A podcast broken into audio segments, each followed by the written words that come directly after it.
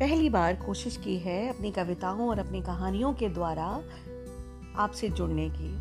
बस यूँ ही के नाम से बहुत सालों से लिखती हूँ। बस यूँ ही मेरा तकिया कलाम कह लीजिए या तखल्लुस।